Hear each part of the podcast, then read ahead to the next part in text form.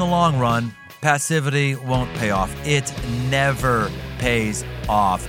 If you want a life of meaning and transcendence, you're going to have to move. Aggression doesn't have to be toxic or damaging. Healthy aggression risks. It builds new things. It breaks through barriers. It's the key to living a life that matters. I'm Brian Tome, and this is The Aggressive Life.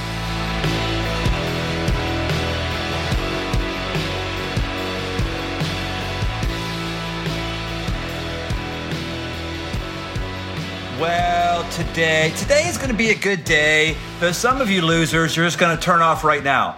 Some of you losers are going to be like, oh, that's what we're talking about. Okay, bye-bye. Okay, look, weenie boy, weenie girl, this is called The Aggressive Life. That means we're going to talk about things that you might not want to talk about, that I think you have to talk about, that we have to at least listen to. And even, even if you disagree with what a bunch of stuff's going to be said today, I think you're going to be helped and maybe have some, maybe have some fun along the way as we talk about race. I've got a guest today. His name is Rob Richardson, known to me as Rockin' Rob. He was diagnosed with a learning disability at a young age. He uh, was told by a teacher he'd never go to college, and instead of stopping him, that belief propelled him to new heights. He went on to earn two collegiate degrees, electrical engineering and law. He founded the collegiate chapter of the N double A C P at the University of Cincinnati. He served nine years on the university's board of trustees, eventually becoming the youngest chair in the university's history. For almost five years, he's hosted Real Talk with Rob Richardson on Cincinnati A M radio. It's a show featuring politicians, community leaders, public policy experts. He just wants to push people beyond the status quo. And Rob invited me to have a conversation with him. So we're we're doing something we've never done before. We're having actually a uh, a joint podcast uh, for both of us. Rob reached out to me and said, "Hey man, stuff is not good racially. Why don't we just talk?" I said, "Rob, that's a good idea. It sounds like an aggressive move, and I'll just apologize ahead of time. I could caveat everything I say, Rob, with, well, some white people say this. Well, I've heard some people say that. I might say that sometimes. I might be speaking for myself sometimes. I might not be speaking for myself sometimes. But I think the main thing is maybe for you and I to, to say things to each other that maybe we only say within the circles of our own skin tone." Absolutely. I think that's very I think that's very helpful because it's a real conversation. So we're about that on Disruption Now. We want to have conversations that make folks a little bit uncomfortable because you can't grow if you always want to be comfortable. I think those are diametrically opposed forces. So, yeah, I agree, I agree with you. Rob, maybe I'll just uh, why don't you why don't you take the chair first? Why don't you take the podium Sure. first? Uh, just help us understand, what do you think is going on with us in our country racially and why? There is a uh, major pandemic in this country, Brian, and it's been hard for some people to accept and understand because they can't see it, uh, so they don't believe it's real. It's been something that if you haven't gotten sick by it, if you haven't been infected, if you haven't been affected by it, if it's not something that directly uh, affects your family, people are able to uh, to pretend like it doesn't exist. And I'm not talking about COVID nineteen. I'm talking about racism.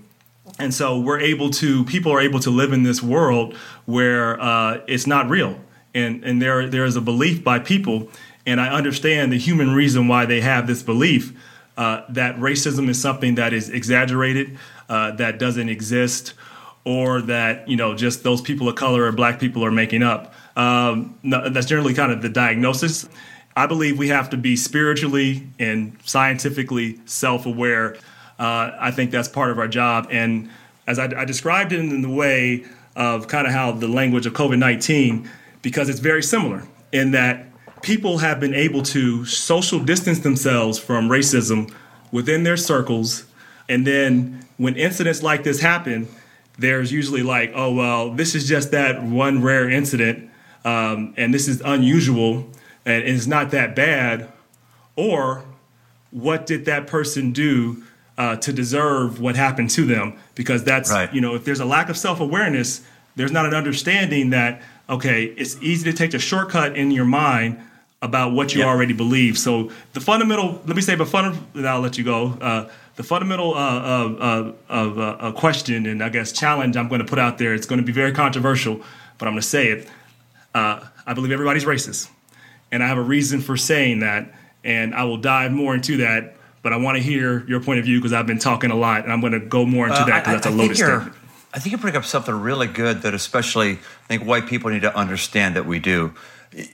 Whenever there is a shooting of an African-American, whenever somebody gets roughed up by an authority figure than an African-American, there is always a search to find out what that person did wrong. There's always a, oh, whew, okay, that person got fired by their from their last job. Okay, okay, well, then they, then they deserved it then. I mean, it's like it's like we're looking for justification for why that happened instead of asking ourselves, can I ever remember a black authority figure beating up a white person under questionable circumstances? Can I ever remember a white person ever saying that because of my race, my life is harder? Uh, I'd say no. We don't have any of those stories, yet we see that regularly in the non-white community. And anybody I know, anybody I know who isn't white has stories to tell about how their skin tone hurt them. Rob, why don't you give us a couple of yours? I don't even know what they are, but I sure got them. You might enlighten us. Yeah, I do. I, I have too many of them, uh, but I want to. I'm going to uh, follow on your point. Every single, particularly every single black man you know, from the nicest one that smiles to the C E O to the construction worker, all of them have had a bad experience at some point with law enforcement. It's nearly universal. And everyone, I think, has what James Baldwin said. He said, like, to be conscious and to be black in America is to be constantly enraged. All of them have some rage in them.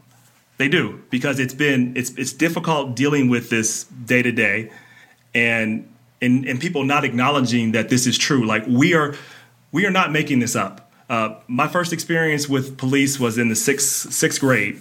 Uh, I went to a place, if uh, people know this well, called uh, Brentwood Bowl. And um, I used to play video games. That's how you know I'm getting a little bit old, because I used to go yeah, go somewhere right, and play video right. games in the arcade. Space Invaders, asteroids, right? Yes. Right? I mean, I went there, and um, uh, the, the manager didn't like me for probably because of the color of my skin, but, you know, I never let it bother me. And and he he, he kicked me out. I, I think I said some smart aleck re, uh, remark. I did. Actually, I said I think I said, yes, ma'am. And I, then I left, right? Uh, he didn't like that. You said and yes, so ma'am. He, uh, you said yes, he ma'am. He called the police. I, I did. I did. I like that. Okay. Uh. I did. I did. And so, um, and I left. And then he called the police and said that I had threatened his life. Okay, uh, it was across the street at uh, United Dairy Farmers, and then uh, two cop cars pull up. They pull out of the car. They come in the store. They look at me, and I should I should say that I was with it was several friends, all of which were white. Uh, they pointed at me, said, you know what you did, you know, grabbed me and put me in the back of the car. And then I'm in the back of the car, and, and the officers are questioning me there. My my friends run back to get my mother. So she comes up, and um, she said, you're going to let my sons out of the car. Why are you not? Why didn't you take his white friends if you thought there was an issue? So they ended up letting me go. But that's the experience I had in sixth grade. And I've been pulled over a whole bunch of times just because I, I was a black man and had to be questioned, stopped, harassed. It's happened so many times that I have. I, I, there's so many. I mean, I couldn't. I could be here on the podcast just talking about that. But what I want people to understand is, as we talk about self-awareness, when people do or evil is allowed to happen, it's because people first convince themselves that they are good. Evil thrives when people convince themselves they are doing good, and so they either act with indifference or. or or they just let things occur. And so um, one of the examples I go to is a book by Ta-Nehisi Coates, and there's this small town in Pennsylvania, and they write a letter to the government uh, right during the times of Jim Crow, and, and right when uh, busing started and people started uh, intervening and having opportunities to live where they wanted to live. And they framed their argument like this: we are good Christian people who always follow the rules and do what's right, uh, and do what's right. We just don't want black people in our area. They connected the two together. It didn't see a problem at all in that, and I and I and I know we still have that problem because one, we don't we don't we don't challenge ourselves uh, to understand. When I said everyone is racist, what I meant by that is it is a construct, it is a system uh, that has infected and affected how everybody thinks, including black people, Because black people actually feel just as, uh, sometimes even harsher on Wait, other black people. There's black racial, there's black people who have racist issues? Absolutely. I mean, no. Like, and, what, and what I'm talking about is they have other racist issues with black people. Like it's mm. it's it, it, because the system is so set up. Well, what do you mean by that? Racist well, issues with black what people. What I mean is that, you know, studies have shown black people are harder on other black people because they believe the stereotypes and the constructs that have been put in people's head. It is it is such a it's just like I look at it this way. Fascinating. It's like sin. Okay. People that tell me that they're not racist is tell is like the same folks who are saying like I'm a good person, I can do it by myself, I don't commit sin. We are all prone to it, and you have to work night and day to challenge yourself. So that's the spiritual point I've, I've, I've mentioned. There's books on this too. Thinking Fast and Slow is a great book resource on this. Your mind will always go and default to a shortcut. And we've learned, we inherently learn by the images we see, see on the media, by the circles we keep. If uh, we learn to inherit and accept racism as a part of our D N A, and it's going to take time. And then when you have those thoughts, because we all have them, do the things you just said earlier. Like, is this something that I would do if this was my white friend? Would I have that same view? Am I being racist?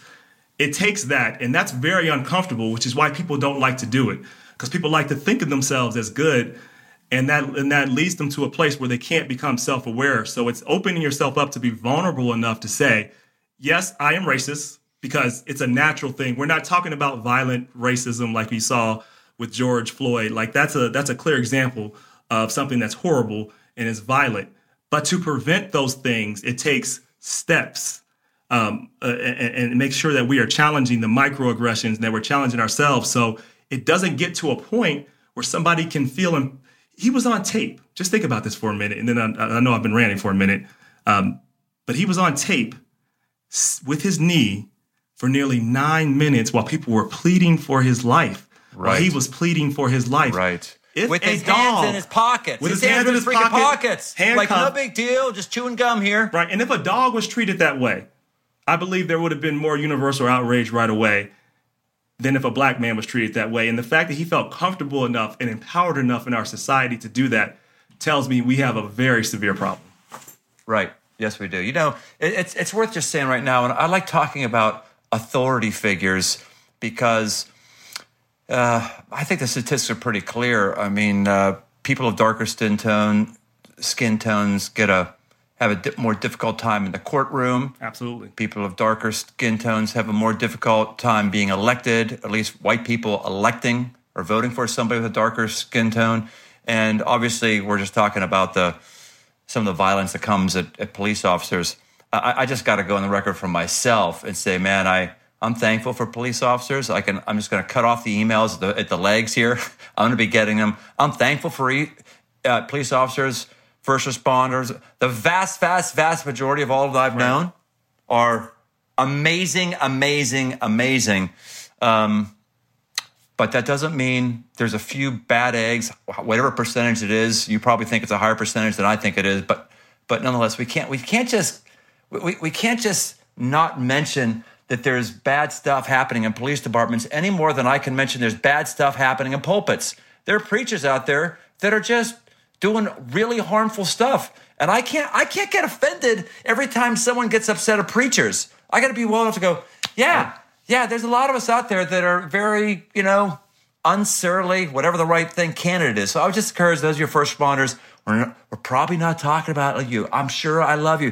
Just just please, just try to not take this so personally and just see that we've got a macro system, and I'm for you. That's what I would say to those first and responders. So am I. Rob, anything and, and, and so am I. And here's the but here, here here's the challenge in that. As, Chris Rock has a funny skit on this, but it's true. Sometimes comedy is a good way to really talk about the truth. He said there are some professions that can't have bad apples. We can't. We people just don't accept Uh, pilots being bad apples, like, oh, we're fine having a pilot come out getting drunk and then, you know, he crashes and kills everybody. No, it's not okay.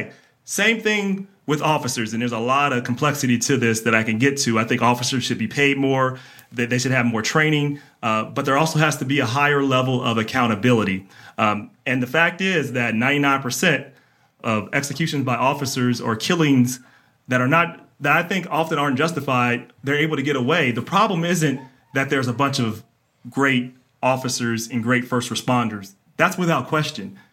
The issue is the system allows the bad actors to stay there, and it and it reinforces yeah. and it continues to defend bad actors uh, out of some overall sense of loyalty to officers. So if you take a stance to say you're against bad officers, suddenly you are against officers, which is also, it goes back to my earlier point, having, one, being self-aware, then it goes to my next point.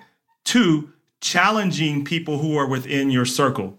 It, this really helped me understand it, because I, I never really understood, Brian, why white people didn't understand uh, the privilege they have, the power they had, but I, I was able to understand it. You know how I understood it? Through the Me Too movement. That's how I understood mm. it. And um, I was talking to uh, I was talking to a female colleague about mine, and I, uh, and I said, look, it seems like how things are being described, you guys are saying all men are bad and all men are evil out there. And he said, no, but all men have privilege. Isn't that what they say about racism? And I got it. For men, for, for sex, sexism to stop, sexual violence, men have to hold other men accountable. For racism to stop, we need more white people of good conscience to hold other white people accountable. And that will make you uncomfortable in your circles, but I think that's how we tackle this. Yeah, I maybe maybe you could find something you and I disagree with. So let, let, let's try okay. something right now to make this a more interesting okay, podcast. Okay, good, yeah, uh, yeah. Throw a disagreement white, at me. Okay, well, white, white privilege. Um, here's what I don't like about that term. I don't like about that term the implication that if you're white, you haven't worked hard. If you're white, you, yeah, you can just phone it in. I, I think personally, white advantage makes more sense to me, because I definitely have a leg up as a white person to for various. But but white privilege, I mean, am I, am I are some of us too sensitive about that, or what do you mean by white privilege when you talk about it? Uh, two things. Uh, yes, I do think uh, white people are very sensitive about it, and I understand why they are. Uh, because the natural default, the shortcut in the mind, is to go towards what you just said. It's it's saying like, oh, white people don't struggle. White people haven't had discrimination. White people haven't had to work for what they have. And that is, I think, the wrong way to look at it, um, because it's about privileges being able to have a totally different experience than I have. As I went to earlier, no matter what level, like I've had, I've had more advantages than some of my white counterparts that I grew up with. I was blessed enough uh, to have parents that did fairly well. Uh, so I've been able to have more opportunities uh, than some of my white counterparts did. From a systems point of view, though, that's not the tr- that's not that's not always the same. But I want to, from an individual, I want to break it down to a story point of view. When you look at how you and I have to talk to our, our kids, you don't have to have the conversation with uh, your son about how to deal with police in order to live. That's right. Yeah. Right. So it's a yeah. so the privilege in that is something that you have power in that I don't have. Got it. It, it doesn't make you better. It doesn't. It, it, what what it does is it puts you in a position to look out for those who don't have that power. I don't have as much power to check a white police officer. If I do that, and when I'm pulled over, I might die. But if mm. my white friend does it, it's a lot harder to. It's a lot harder to, to challenge the white friend, uh, and, and that's the only way we're going to really go against this construct. All of it, I, if I can say so, um, all of it is nonsense, just to say, like, race is nonsense at its core, and I wish it wasn't. Race is a construct that man made up to divide people against one another. It is yeah. a social construct, but but we have to recognize the construct as is there In, in order to be able to tackle the con, uh, the construct. It's like if we want to tell if we're if we're if we're talking to an alcoholic as a believe as believers in Christ, we can't tell them to not acknowledge it. And some people think uh, to deal with racism. And I've heard this argument. I think um, Supreme Court Justice uh, Roberts said this, and I'm only saying this because I think it's it, it reflects how people feel, and it sounds it sounds right when you hear it, but it's actually wrong. He said, in order for us to Talk, uh, to solve racism, we have to stop talking about race. That couldn't be more wrong. That's like saying, in order to solve alcoholism, we have to pretend like we're not an alcoholic. Like, it exists. Right. It is a right. real problem. It is uncomfortable, but not acknowledging it makes it worse. We have a we have a program that we started at Crossroads, really, really led and pioneered by Chuck Mingo, called Undivided. Yes. That's about us becoming one. We actually talk about racial reconciliation. Some would say we can't be reconciled because we've never been one. We need racial unification before we need racial reconciliation. Reconciliation assumes we were one time one. We, we never we never have been. Um, and and in that course, which is about getting people of different skin tones in rooms, hearing about their experiences, one of the things that's, gosh, it's a, I want you to help me understand, is many African Americans who I talk to who are who go through that, they don't want to talk about the racial difficulty of Hispanics. They don't want to talk about the racial difficulty of Chinese. I mean, right now, man, I've got a I got a friend who's like Chinese, Chinese, both parents. And like, yeah. It sucks to be her, man, because every, people were thinking, okay, COVID nineteen, she invented it. She started, Chinese restaurants are getting crushed. But I, I find that a good percentage of African Americans do not want to engage at all on the other race conversations and think their story is the only story. Why is that? Oh, that's such a great question. Um, thank you for the question. And there are a lot of reasons for that. Um, Traditionally, and this is not true in, in, in your case and how you talk about it, uh, but people have used other races uh, to water down the story of what actually happened and and, and to not really address the core uh, historic and just the magnitude of things that really happened. And it's also been used to uh, water down solutions to it. Let me give you some examples. So when, when uh, people deal with uh, minority inclusion, you know, oftentimes everyone's included in that, and and then the conversation gets excluded for African Americans. Certainly, if you look at the numbers, and people talk about minority inclusion, when you look at what it is with African Americans, it tends to be very low, but for others, it's much higher. Uh, this might make it uh, easier to understand. Let, let, let, let's take universities. Universities in their inclusion numbers will include Asians, will include uh, lots of other people, and at the end of the day, it's not the same because they will they will include people that come from China uh, that might be very well off in their numbers and say, look, we're inclusive, but they've done nothing to really improve things for African Americans. So the problem is not that we don't share a similar struggle. The problem is it tends to water down and exclude what is happening to African Americans. And Got so it. that's okay. been part of the that's been part of the struggle. So and I think the reason for that, and I was going to get to this later, but it's a it's a great it fits into this. How I think we solve some of some of our racial construct issues is to be more honest about the uncomfortable truth about uh, racism in this uh, in this country, where it is right now, and how we got here.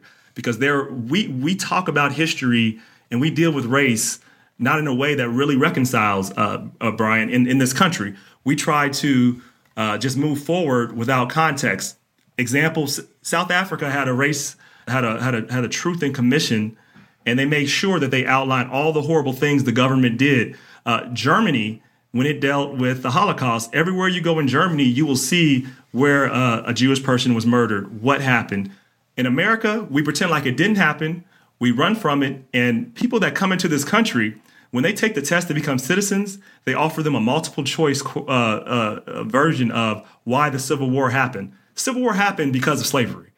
And so we have not come. Oh, it, was, it was states' rights. It was states' right, rights. Right, right. So yeah, we don't. Right. We don't have. When people get a real appreciation, and I didn't have this appreciation until I went to college and started reading books of how horrible and how much violence there was. This was just the hundred-year anniversary, just a few days ago, actually, of the Tulsa Massacre, when a whole city was wiped out by the government almost and bombed, and those type. And so that type of racial violence in history happens a lot, and it's not appreciated. So I think when people combine the stories, I think it would I think it would be easier in the future if we deal with that, because I think actually dealing with that I- issue will make us understand how we got to the rest of the issues. But I do agree. I'm not a person that's about the oppression Olympics. When people tell me they're uh, what they're going through, I figure out ways to build to build bridges. But I also understand, again, all that rage that African Americans have kept in, and we've had to. Um, it's it's it's very, very, very hard, and we haven't dealt with it. And I think once we deal with it and actually tell the truth, go through the truth, and embrace the truth in all of our schools instead of running from it, it will go a very long way. That's that's excellent. I think what is tiring about this conversation for me, Rob, is that it it hasn't gone away. It's not going away. because obviously we have systemic problems, systemic problems. But it's also like um, I, I long for more, more tangible, concrete things to do. Okay. You know, like if, if you're if you're pro-life, which I am, I was I was adopted. Um, right. So that's for people who are adopted. It's pretty. It's like, oh man, I'm glad my mom chose to adopt me instead of abort me. It, it's very it's very personal. But if I'm really passionate about that, there's a playbook that people have been doing, right? You you elect certain people, you march in front of clinics, which I've never marched in front of a clinic or anything like that. But there, there's a play, there's a playbook you could do. What's the, what's the, what's the playbook for eliminating this and getting to a new place? Another great question, and um, and since you went there, I, I want to tie in. I, I think people have to recognize the problem at the beginning, and I, I keep going back to that, uh, and then divorce it from your identity. This is what I mean. I have a lot of I have a lot of conservative friends who are advocates for racial justice. And what we've done in this country, and we'll talk a little political, is that things have been so divided that it's like, okay, if I'm pro-life, it means I have to support all of this nonsense that is going on politically. Um, and what I, what, what I want to get people to is that, look, the two aren't tied together. You can be pro-life for small government and all those things and still stand up. Couple things we can do. We can work to end mass incarceration. Mass incarceration is costing us a lot of money, costs us a lot of opportunities, and it creates all types of racial divides. We can make sure we speak out when we see excessive police force and fight for accountability and and things to, to actually make sure those those things happen. They should all be right, you just neutral. Use a buzzword. You just use a buzz, buzzword that yes. a lot of us a lot of us whiteys don't understand. Okay, mass inc- mass incarceration eliminate mass incarceration. So you want to stop sending people to jail who commit crimes? What, what are you saying with that? Yeah, because uh, that's what people hear. You're right. Yeah. They they hear mass incarceration and say you want to make you want to let criminals go. No, I want to have a system that is equitable, that works. In the United States of America, uh, we put more people in prison than anywhere else in the world by far. We're talking about China. We're talking about Russia. People that have way more citizens, some that are totalitarian governments, yet we have more people under the control of the criminal justice system. And I believe racism, as you said, has morphed. So it went from Jim Crow, and now we have mass incarceration. Give you an example. Uh, when we approached the opioid crisis, uh, people viewed it the right way. They viewed it as a, a as, as a healthcare issue, as a compassion issue, and that's how we should solve it. We can't always look to uh, just lock people up. That's not going to solve the issue of drugs. Crack cocaine, when that era happened, when the people were very different, the approach was extremely different. It was figuring out how we can lock as many people uh, away as possible, and we and we had we created laws that allowed all types of overstep. If people had any idea of what an Afri- what African Americans go through in this current moment as we speak, I. I've heard a lot of white Americans for the first time say, we're not we're not a police state. Why are they doing this? Why are they? I, I saw a young white woman from her porch get shot by uh, one of those rubber bullets because she had a camera out on her own porch. And this story's happened over and over again. It's happening to lots of white people now. People are saying, this is not a police state. They can't do this. I got a news flash. Anywhere in America you live in a black community, there is no Fourth Amendment rights. It, they do not exist for black for a black man. A police officer could come and pull you over and search you because they just believe so. That shouldn't be so in America, in a place that we say uh, we value these freedoms. Uh, when we look at the Second Amendment, it's not applied the same way. Philando Castile, also from Minnesota, uh, was shot by an officer for telling the officer that he has a weapon and he, he's going to show him his his, uh, his his his paperwork. He was killed for that on on, on tape. And so we can be an advocate. You can be an advocate. If you believe in the Second Amendment and you saw that happen, you should have been out in the streets too. If you're if, if you're if you're upset with the police state, we've had a police state and we've accepted this because it's happened to people of color. The reason most people are in jail because of drug crimes, not because more African Americans don't they they don't commit more crimes and drugs. They're not more drug dealers. African Americans tend to do drugs at the same rate as the population, about thirteen to fourteen percent. They're about, uh, I think, anywhere from thirty-five to thirty-eight percent of those in jail. And then Latinos make up a good amount, too. That's because people are being targeted. And it's costing opportunity, it's costing lives, and it costs a whole lot of money. Well, it's not just they're being targeted. It's the, the studies have been done. If you have a if you have a judge and a you know a black person comes before having a bag of weed, and a white person comes before him having a bag of weed, the black person gets sentenced more harshly. Yeah, you know, there's no question. Just, it's just the way yeah, it is. Thirteen times more likely, uh, I think, uh, to to be, I think, to get to get a harsher sentence if you if you're a person of color. It's it's that's the last time I think I saw the stats, and it's it's real. And why that matters is, you know, first you're putting people away that shouldn't be put away. I think that makes people likely to to to be more likely to be criminals. Um, we have to have a system that works, and other countries don't do this. So th- there's a way to approach policing and criminal justice reform that is more, not only more humane, uh, that is more effective in, in actually preventing crime. So I think when people look at themselves as pro-life, they shouldn't want to see an innocent person go to jail. Uh, and then when and then when you look at yourself as pro-humanity, as a Christian, even if people have done crimes and once they've served their time, what's the goal here? We got to make sure that they can be reintegrated. And oftentimes they don't get a chance to be reintegrated, and, and then that makes better criminals. So, or that makes them uh, feel hopelessness. So, mass incarceration is a major problem that is unique to the United States of America, and we can solve that. We just we need more advocates, and this shouldn't be a political issue. Uh, there are Republicans that believe this and see this, and we need everyone else to see it too. And what what I want to see is more my brothers and sisters who are Christians. Not just say they're not racist, but to be more anti-racist, to, to make sure they're standing up for mass incarceration, to make sure we're standing up t- to have police accountability for the system. We're not talking about bad officers. We're talking about having a system that uh, promotes good officers and gets rid of the bad ones quickly. These things can be done. And, and for it to happen, it's going to it's going to require our Christian brothers and sisters to be more like Christ. Christ was... Christ, Christ, Christ turned over tables. He was a he was a fighter. He was a disruptor. Yeah, that's good. That's your podcast is called The Disruption. Disruption Now. Well, I feel guilty, uh, Rob, because we're this is a joint podcast, but I I keep at, I keep taking control no, and asking you no, questions. No. You you want to you want to ask me questions or this say is, anything to me?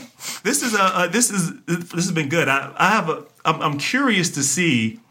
Often it's been the role of black churches to address systemic racism, to talk about issues. What do you think more white pastors and evangelicals should do to stand up, to really have, uh, to really see long-term change in this area? Uh, this is good. I, I, th- I think, Rob, we've got a number of things that are changing right now. First of all, when someone asks me, hey, are you an evangelical? I go, well... I don't know, man. You have to define evangelical. You, evangelical used to be, when I say used to be, I mean back in high school when I came into came to faith, used to be you believed in the you believed in the um, that Jesus was supposed to be in somebody's life. That was about that's about right. It. And then like every political thing started being put on, and you gotta and you gotta believe the earth is six thousand years old, and you've got to believe it and all that kind of stuff. Someone say, "Are you evangelical?" I have to say, "Well, I'll define that first." But so I think that. Um, I think that for those who are uh, white conservatives in the church, which which for the most part are the only people who go to church anymore, you know, it's it's it's really interesting that these uh, that are white. I'm talking about. I mean the the more quote unquote liberal denominations that have been so liberal on, you know, defining sex different ways and defining the. They're, they basically are irrelevant. Like no one goes to those churches, right? I mean, they're they're they've been in massive, massive decline, massive decline. So when you talk about white people who are in churches, you're you're generally talking about people who are are somewhat conservative, at least in their understanding of classic Bible doctrines. Yeah, I think I'm seeing more change right now, Rob, than I have with anything before. Man, I just that. I was just, this is this is really awful. This is just really awful to say, but it, it it might be the legacy that George Floyd did more to bless the cause of racial inequity than anybody did. It, he he may end up being the Jesus of the race movement. Well, I think I think I think you're onto something. Go ahead, finish. Yeah, because he uh, for, for the average conservative white person who has some racist tendencies and and doesn't want to see that the white systems that support us could be wrong. We we just we, we got we have a dog in the fight, right? To right. to overlook things, right? Well, the average person looked at that like, I can't, I just I just can't explain that one way. I, I can't do it. So I, I think that there's been also a I'm hearing people be upset and talking about it who would have never talked about it before. I'm shocked, quite, quite frankly. I'm shocked, like with the blackout that happened the other day. Yeah. Um, I, I didn't find out about it till seven in the morning, and someone staff said, hey, what do I say? Absolutely. So I typed something up, put it out there.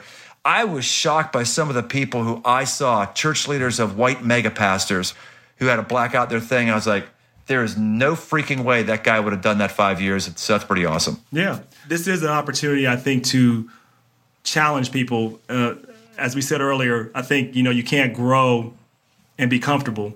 And well, I believe this happened in this moment because you and I don't believe in coincidences. We believe in God. I think this happened at a moment where everybody had to be home. Everybody had to see it uh, to make us pay attention to the inequities, to make sure that people really understood that this is this is serious. We have to remember George Floyd was a series of uh, of tragedies like this in the last few weeks. Yes. Right. This is not like yes. that we caught on tape. Ahmaud Arbery just jogging down the street. He was thought to be a suspect. It wasn't even police officers, random people that pulled pulled him over Gosh. and, and killed him for jogging. And here, here, here is the outrageous part.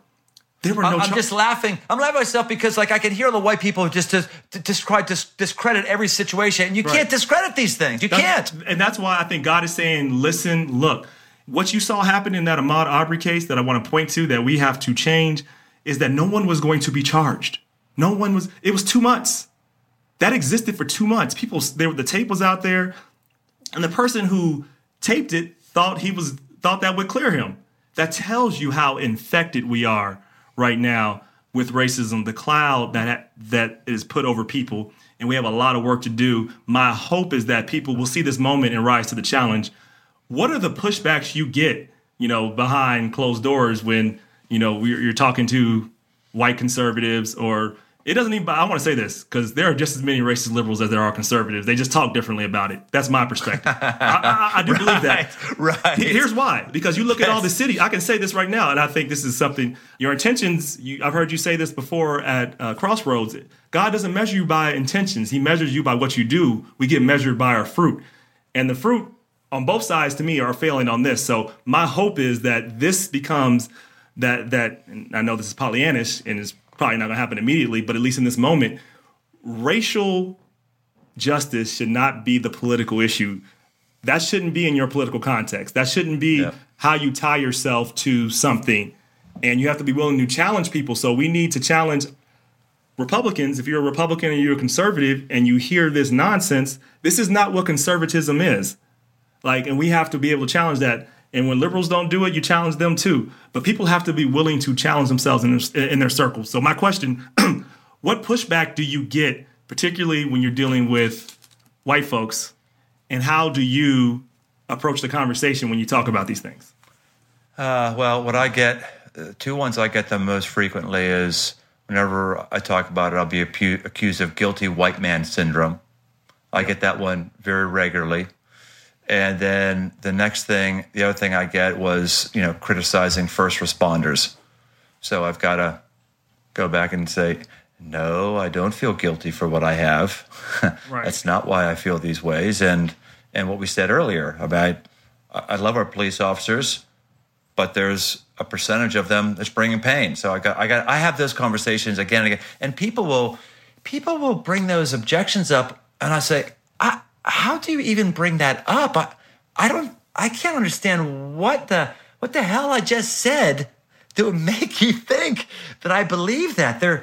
It's like they're they're, they're just looking for some reason to be offended. The, the, the other, the other thing that is just such a bummer, Rob, and I I'm sure you feel the same way, is you know when the when the looting starts, and when you know when people are.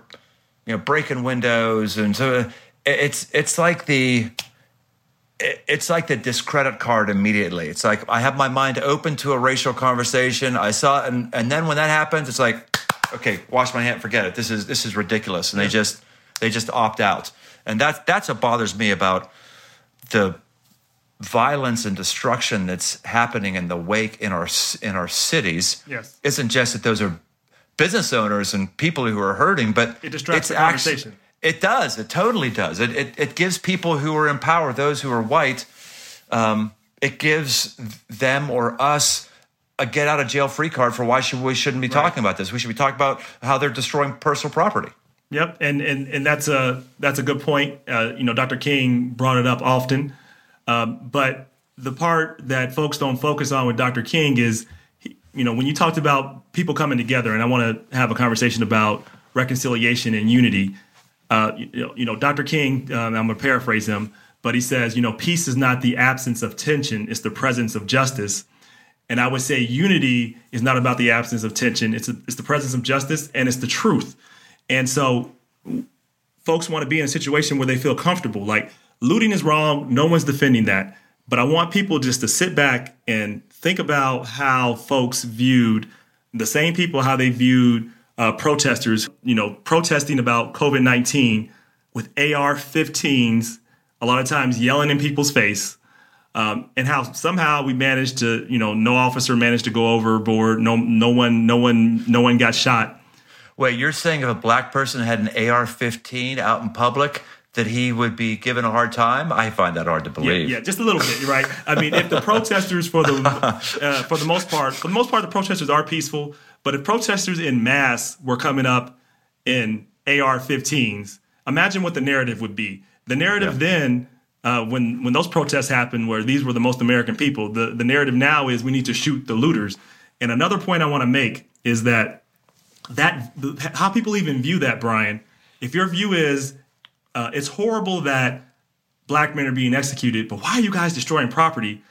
Versus it's horrible that people are destroying property, but we got to stop the killing of black men. People are prioritizing the wrong thing. Like, it's looting is bad, but that's that's not the problem. The problem goes back to uh, the ju- the lack of justice. Right. And so getting people to understand that. So that's my question. So how do you respond when they say that stuff and they say those things? What is your response? Yeah, what I what, what I do is I say, okay, just, just imagine for a moment that that person was white. Then how would you interpret? Let's just imagine for a moment you had a skinny-ass armed black cop that had his knee on the neck of a muscular white man for ten minutes pleading, and he choked out. Okay, just what? How would you feel then? Yeah. Just imagine. Just imagine if you were unjustly treated and you were gathering down in the middle of a city. How would you interpret? I I, I just keep trying to put that on the other place because, again, for those people who look like me, we can't imagine a black authority figure giving us a hard time. It's yeah. never it's never happened. It really happened. But if it, it ha- happened once in Minnesota, by the way, because the uh, an officer of color shot a young uh, white woman, and guess what the defense was? He went to jail. It's one of the few times the officer went to jail. You can look up this case. The prosecution's case against the officer was, how can this young woman in, in a pink shirt be seen as a threat? That will never be the case. They, you can never use that as an argument for black men because we're inherently seen as a threat. Mm, yeah. So it's, uh, I mean, to your point, I have another question. Yeah, go ahead. Fire away. Let's say, um, let's talk, you had a note to your younger self about this right now. Take yourself to that moment. And what would you tell your younger self now yeah. based upon what you know? I would tell my younger self, just like you shouldn't come to convictions on geology until you talk with geologists, don't come to conclusions on race until you talk to and have genuine friendships with a bunch of people who don't look like you. Because until you know people who don't look like you, you don't know the racial situation in our country. It doesn't matter what philosophies you have. It doesn't matter how many well-educated people you read. Brian Tome, you've got to get some friends with different skin tones, genuine friends, and you've you've got to understand their lens of perspective before you have any clue what's I, going on. I completely agree. You have to be comfortable being uncomfortable. That's how you move forward. That's how you grow as a Christian. That's how you grow spiritually. And I really appreciate this conversation. And uh, really, uh, Brian, hope we can do this more. You've been a great uh, you've been a great guest. I really enjoyed the conversation. It's been great. Rob, this has been this is it has been good. I, I, I appreciate your candor and your. your generosity of wisdom. I'm wondering if, at least for here in the Aggressive Life, if we could end this the way I do other, the way I do other podcasts, that is with a lightning round. Are you ready for a lightning round? Now, this could be a different lightning round because I'm just making this up as we go. You and I got to go ping pong back and forth. One sentence things to do to improve the racial situation in our country. And we'll see who times out first. You're probably going to win, but that'd be fun. I might not. Okay. Might. All right, so I'm first. Lightning round, here goes. Um, look at your look at your text thread and see if one of the last twenty people you've texted with is a race other than yours. Learn history in a way that challenges you and makes you uncomfortable, particularly from uh, a point of view that's not written by the majority. Next time you send a thumbs up emoji, use the thumb color that's different than yours. Every time you think to yourself that uh, I'm not a racist, understand that that intel ma- makes you more likely to be vulnerable. Challenge every single thought about racism and don't.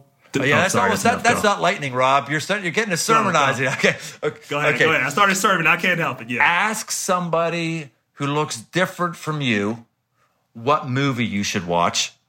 Parenthetical statement, not part of lightning round. You did this with me two year was it two years ago.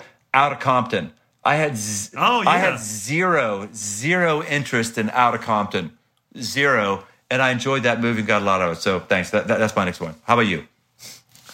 Challenge your circle. When you hear and you and you hear things and see things that you know are not right, challenge it even if it's uncomfortable.